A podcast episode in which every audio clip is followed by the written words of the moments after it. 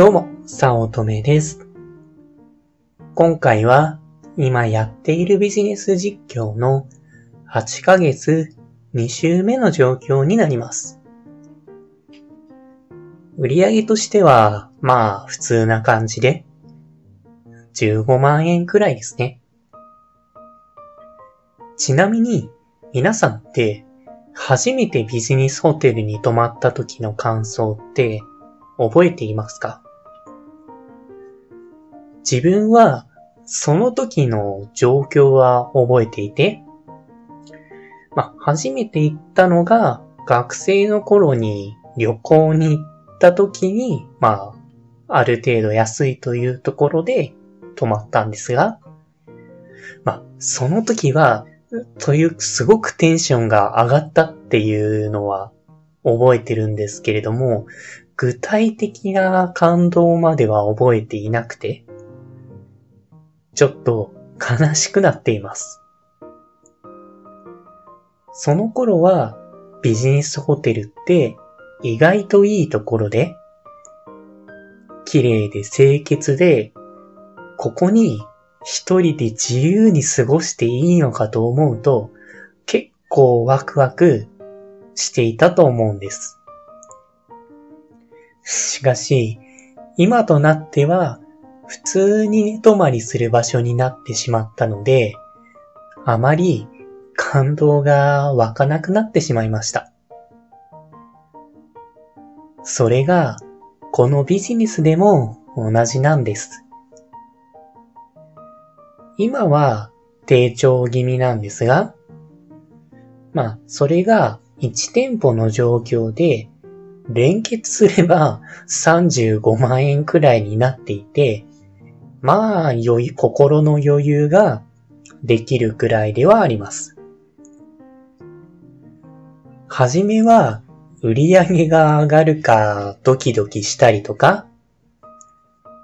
あるいは、思いっきり数字が跳ね上がった時に、ものすごく嬉しかったりもするんですが、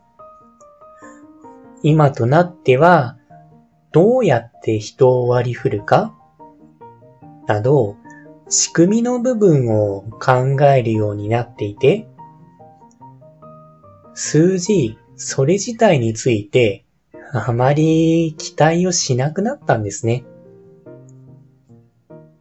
数字の大小よりも、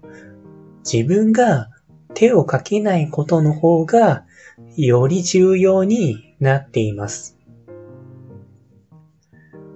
ビジネス始めたては、ドキドキとか不安なこともたくさんあります。でも、そんな自分はいつの間にか乗り越えて、気がつけば具体的な売上の値や数値というのはさじになってしまいました。はじめの頃はワクワクとかドキドキが感情としてとても楽しかったです。まあ、ですが、それを感じるのは今やなくなったんです。感情はある種エンターテインメントで、その時にしか味わえない娯楽でもあるので、不安かもしれませんが、今後はエンタメになるという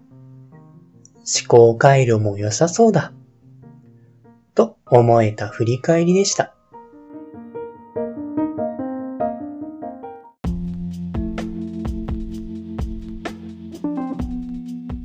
今回も最後まで聞いていただいてありがとうございました。もしよろしければ、いいねやフォロー、コメントをもらえると嬉しいです。副業を始めたい。